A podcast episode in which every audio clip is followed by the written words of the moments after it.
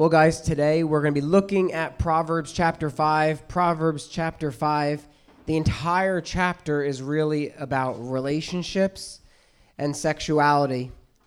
And like everything in the book of Proverbs, um, really everything in the book of Proverbs is about two paths there's the path of folly and the path of wisdom.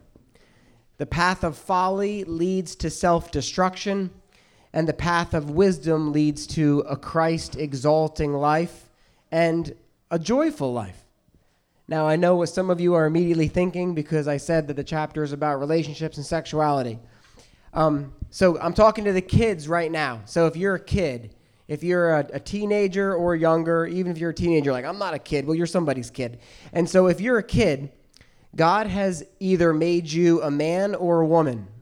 He's made you a boy or he's made you a girl. He made the first people, Adam and Eve, man and woman, as his image to be representatives on earth. So, your gender, being a boy or a girl, your gender is part of who God made you to be. It's not an accident how people were made, it's God's job to determine these things, not our own.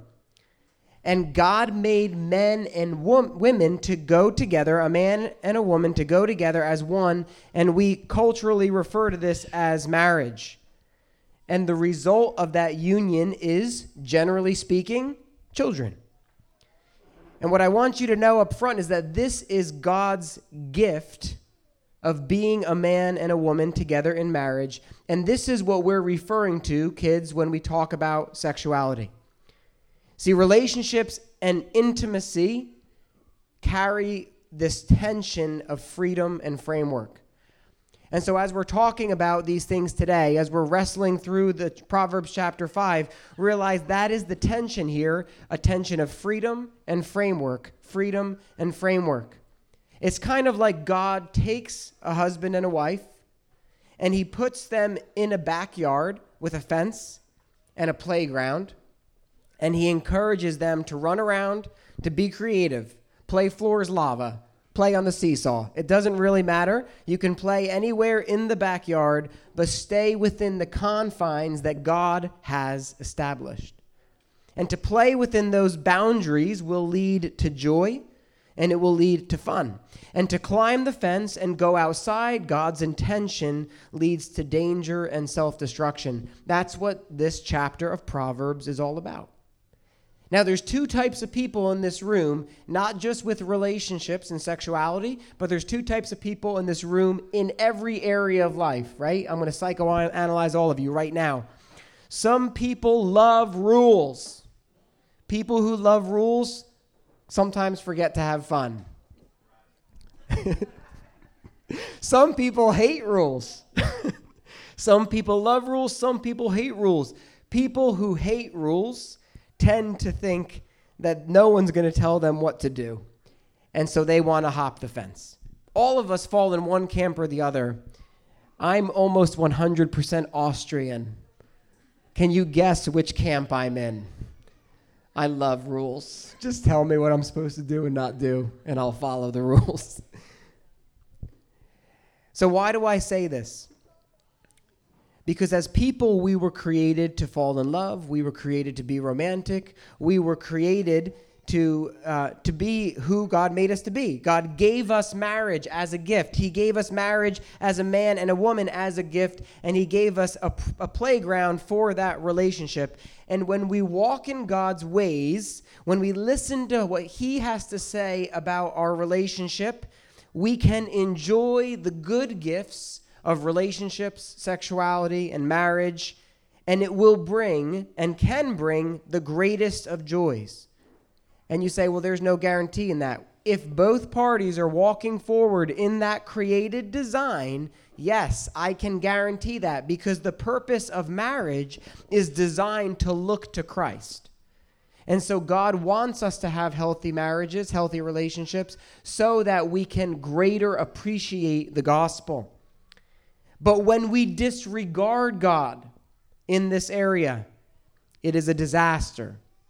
And it always ends with problems. After all, marriage is designed to look to Christ. And so when we disregard everything that God has to say about marriage, then we cannot be shocked when our marriage falls apart. Pastor Ray Ortlund put it this way Your relational intimacy is like fire. In the fireplace, it keeps you warm. Outside of the fireplace, it burns the house down. That is the tension of freedom and framework that we're talking about today. So, Proverbs chapter 5, you can feel free to read along with me.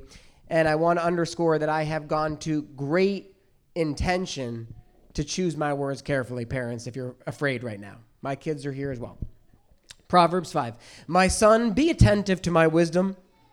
Incline your ear to my understanding that you may keep discretion and that your lips may guard knowledge. For the lips of a forbidden woman drip honey and her speech is smoother than oil, but in the end she is bitter as wormwood, which means poison. She is sharp as a two edged sword. Her feet go down to death. Her steps follow the path to Sheol. She does not ponder the path of life. Her ways wander, and she does not know it. So the author here is a dad, and he's talking to his son, and he's warning them, warning his son. He's encouraging his son to listen to what he has to say. Now, um, does anybody remember who wrote the book of Proverbs? Solomon. If anyone knows a little something about relational and sexual sin, it's Solomon. The dude had over a thousand wives, okay? Emma's learning about fractions right now in math. One one thousandth of your heart given to a person is no bueno, okay? In other words, he didn't have any good relationships, most likely. Sexual temptation, not just sexual temptation, not just relational temptation, but all temptation looks and smells, and even at the first taste, is like honey. You think it's going to be sweet. You think it's going to give you a little burst of energy. You think it's going to be exactly what you want, which is going to make your life taste a little better. But what Solomon says to his son is that in the end, it is actually poison. You see, the temptation here that he's talking about is adultery. Kids, that is going outside of God's intended playground of marriage between a man and a woman and going outside of those boundaries for relationships and intimacy.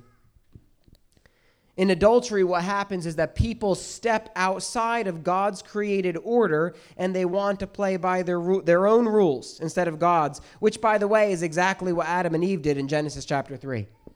They said, We don't want God telling us what is good or evil. We would like to eat from the tree of the knowledge of good and evil, and then we'll be able to decide for ourselves what is good and evil. You see, the tempter, just as in Genesis chapter 3, the tempter knows how to talk in such a way as to make sin appear sweet, as to make sin appear worthwhile. But once you partake of it, it is almost immediately like swallowing a sword. And when it comes to sin, any kind of sin, don't be fooled by the appearance of the moment don't be fooled by the momentary satisfaction or the temporary pleasure. Why? The aftermath is chaos. When sin is fully grown, it gives birth to death. See, the forbidden relationship that we see here in, in Proverbs chapter 5, it's seductive, it's charming, it feeds you in all of your insecurities. It makes you feel um, special where you feel insecure. It makes you feel important where you feel undervalued. This is what the adulterous, tempting relationship does. It's the illusion of intimacy without risk but it results in the threat of death. The sweetness turns to ash in your mouth. Um, maybe some of you remember Steve McNair, Titans quarterback. Anybody remember Steve McNair? Killed by his adulteress when he tried to break it off. Alexander the Great conquered more than any person at that time, maybe since. I don't know. I'm I ain't good at history none. died of an STD. Literally, these things can turn to rot in you, even the threat of death. And so the question is okay, Bill, well, why do we? I'm not Steve McNair. I'm not Alexander the Great. I'm not even Alexander the Lesser. Like, so what? Why do I need to hear this warning from Proverbs 5? And this is the reality. And I say this, I, I say this to every couple who I counsel. This is the reality. We are all vulnerable. And despite knowing the grace of Christ, none of us is above stupidity. None of us is beyond stupidity. None of us is beyond sinful stupidity. Sin always looks like, always, no matter what kind of sin it is, whether it is self isolation, whether it is money, whether it is thievery, whether it's adultery, all sin looks like in the moment, this isn't a big deal. Just take what you want. Ask forgiveness later. Cover up your decision. It's not hurting anyone. But these verses warn us that it doesn't work that way. Don't choose the way of death. Verse 7 And now, O sons, listen to me and do not depart from the words of my mouth. Keep your way far from her. Do not go near the door of her house, lest you give your honor to others and your years to the merciless lest strangers take their fill of your strength and your labors go to the house of a foreigner. And at the end of your life, you groan when your flesh and body are consumed. This is what happens when your sin catches up with you. This is how you feel. Oh, my body and flesh are consumed. And you say, How I hated discipline. How, I, how my heart despised reproof. I did not listen to the voice of my teachers or incline my ear to my instructors. I'm at the brink of utter ruin in the assembled congregation. The point is this point number one relational and sexual folly destroys lives. By the way, all sin. And this isn't, I mean, even if fill your fill the fill the blank. Sin destroys lives. And so, what does the uh, teacher, what does Solomon say to do? He says, Stay as far away from relational and sexual temptation as you can. Don't go near it. If you're not married, essentially what he's saying is keep your hands and your heart on a leash. This is why the scriptures say, do not arouse or awaken love until it so desires. It's why there is minimal wisdom. In other words, none in a 12 year old dating. Okay? Do not arouse or awaken love prematurely. The relationship that God has designed for you to pour out your heart to pour out your romance and to pour out your intimacy is marriage. Not before, not before marriage, not somewhere else during your marriage. It is your marriage, the gift from God that He has given you. Verse 8 is the key here. He says, Keep your way far from her, her being the tempter. Listen, do not tell yourself that you can get involved just a little and then get clear. No big deal. Nobody will ever know. Whether it's dating at too young of an age, whether it's flirting with a coworker, whether it's flirting with another friend's spouse. Listen, if I am hiring someone who's going to drive a, a very precious cargo across a precarious cliff, and I say to them, Look, how close to the cliff can you drive without fall, falling off? And he says, I can get two inches from that cliff. I'm such a good driver. I can get two inches from that cliff.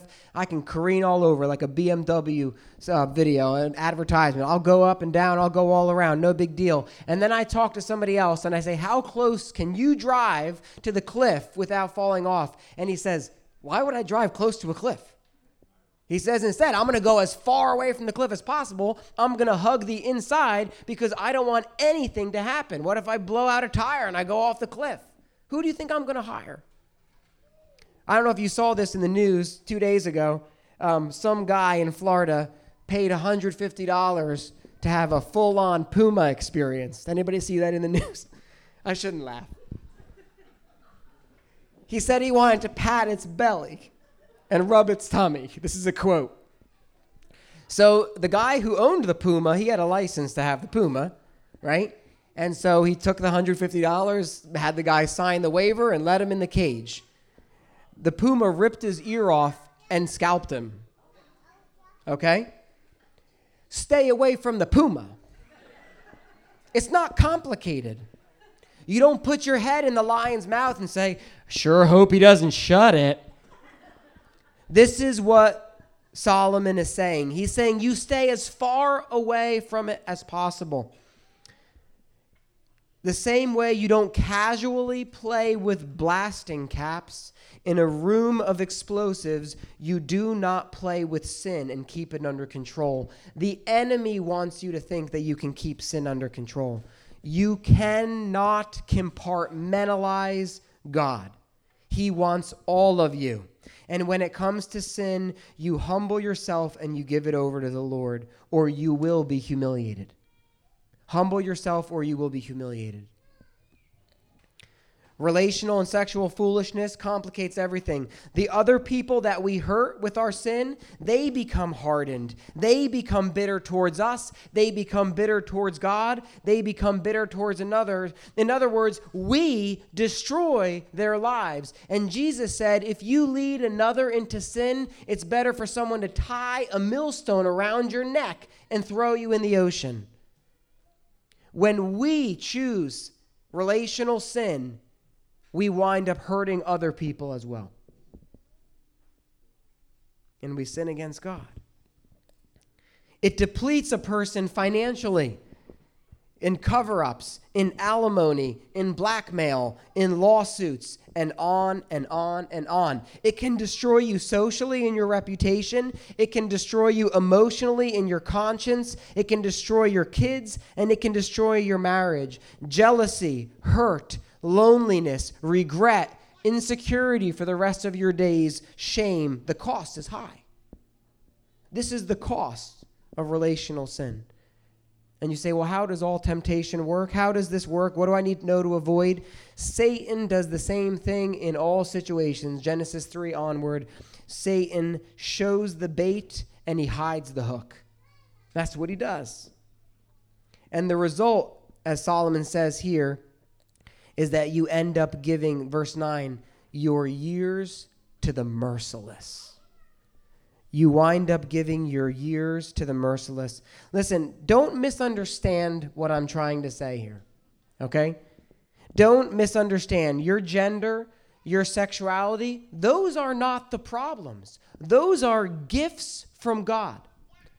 But if you use your iPhone as a bottle opener, and then complain that there's scratches on the screen, we would call you an idiot because you're not using your phone for its designed purpose. Your sexuality, your relationship, your heart has a designed purpose and if you use it for that design purpose within the relational bandwidth that God has created you for, it will be beautiful, it will fill you with joy, and it will be rewarding. And if you use it anywhere else, it's like using your iPhone as a hammer.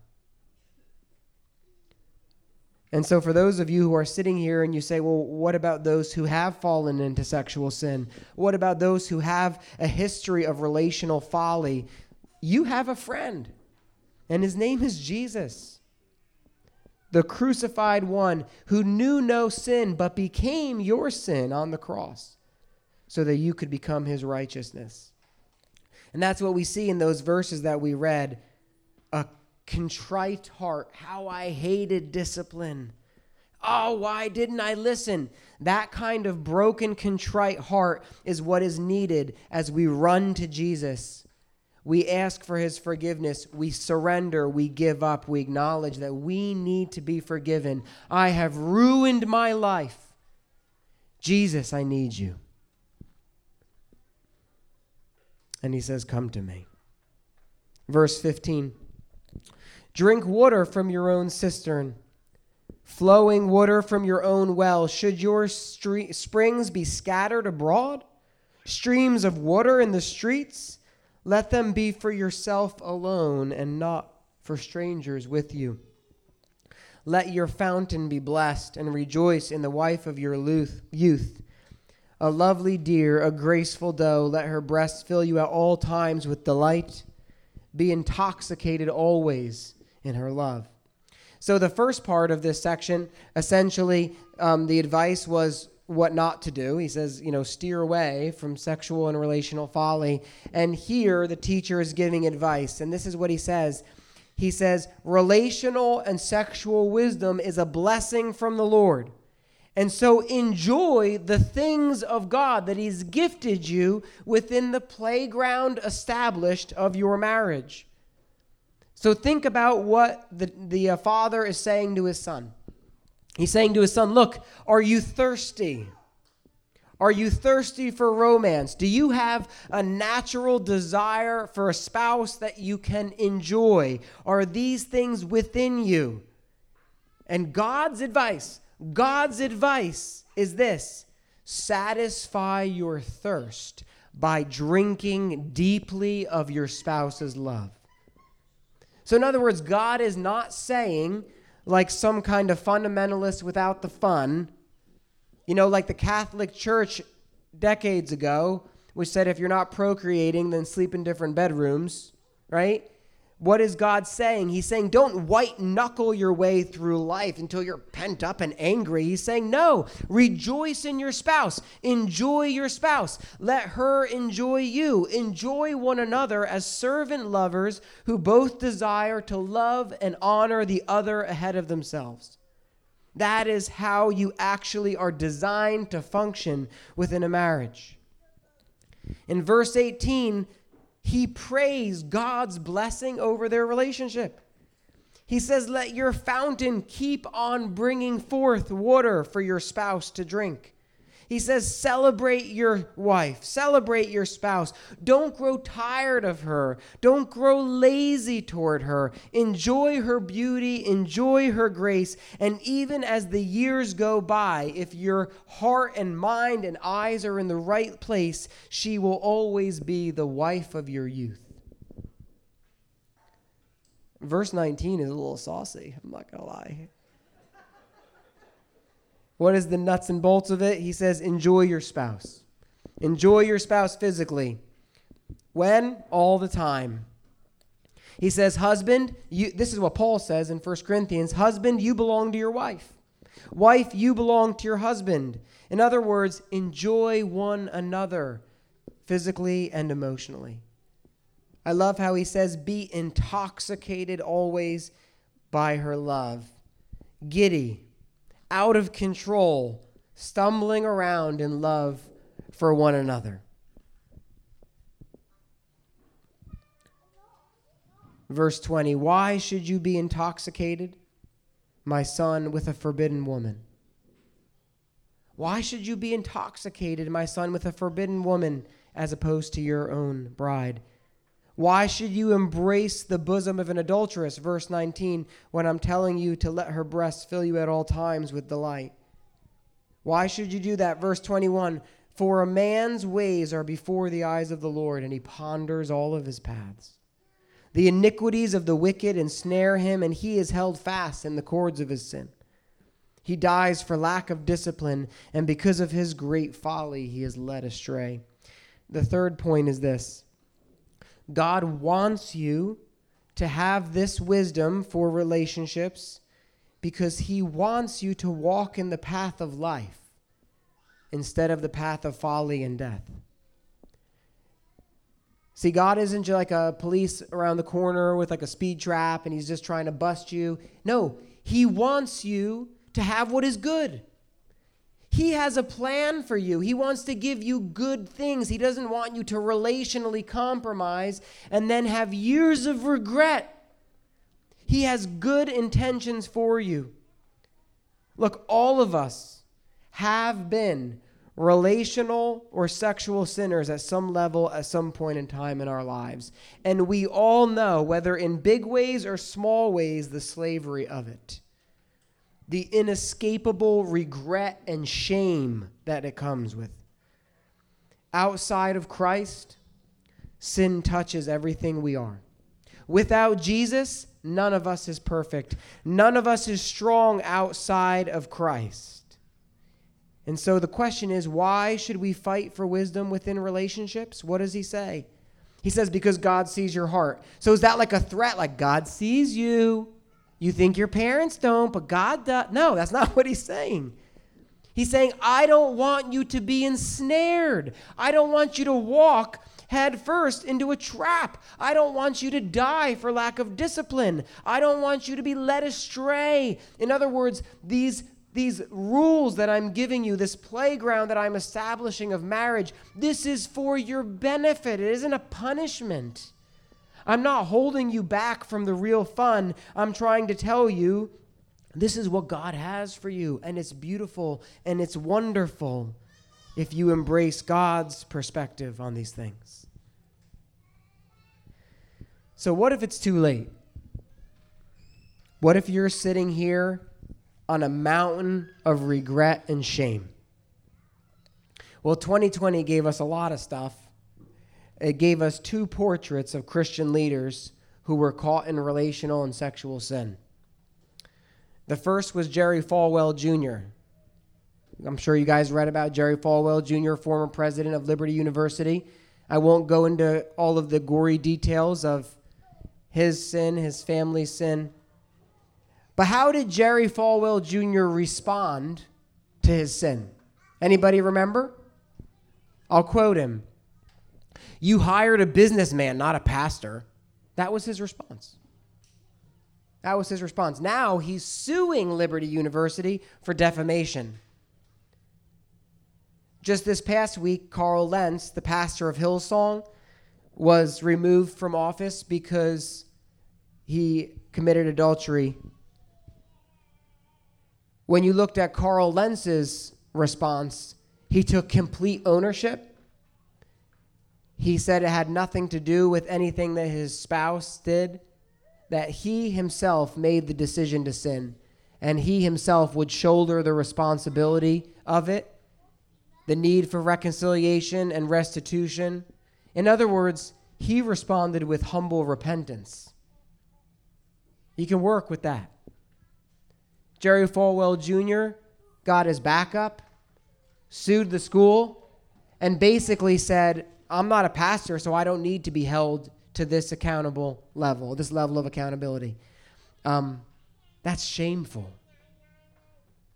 It's hard to imagine ignoring the Holy Spirit straight on chewing on your heart in that kind of a situation. And so, if you have a litany of sins behind you, don't mishear what I'm saying. We prayed beforehand with the worship team that those who have long memories of sin would not leave here feeling about a quarter of an inch tall. Because the bottom line is this come to Christ and be forgiven. Come to Christ and be forgiven.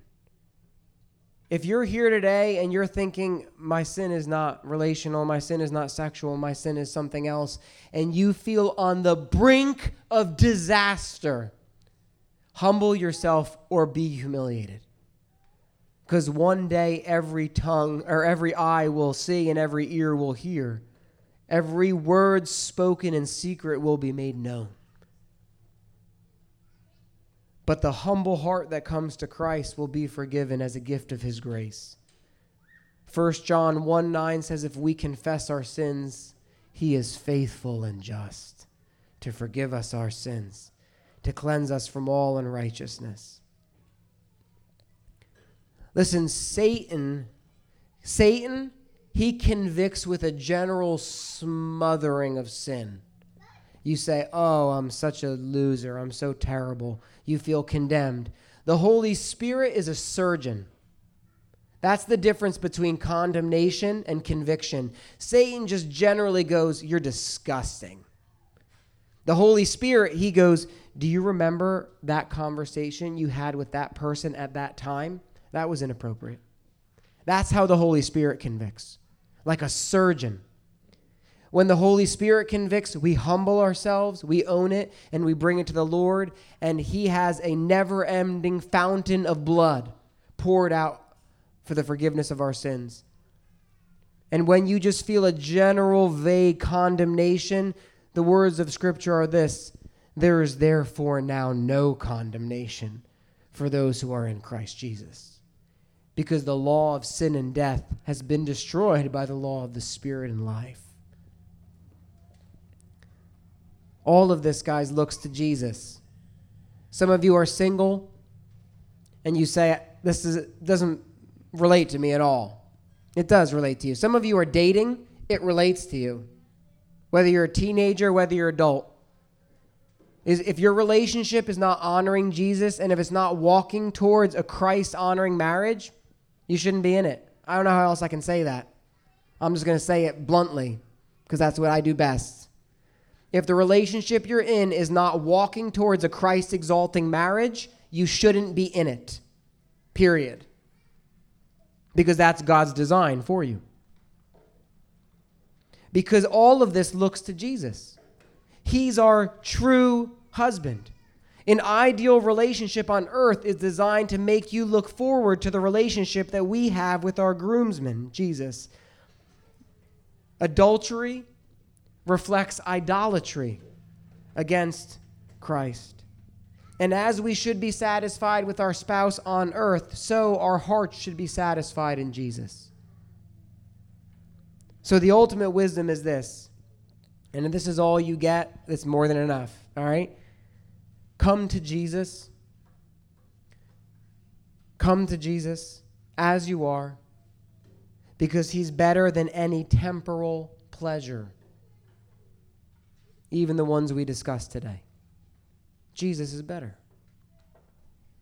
Surrender yourself entirely to God and the wisdom of His Word and experience the joy, beauty, and freedom of His design.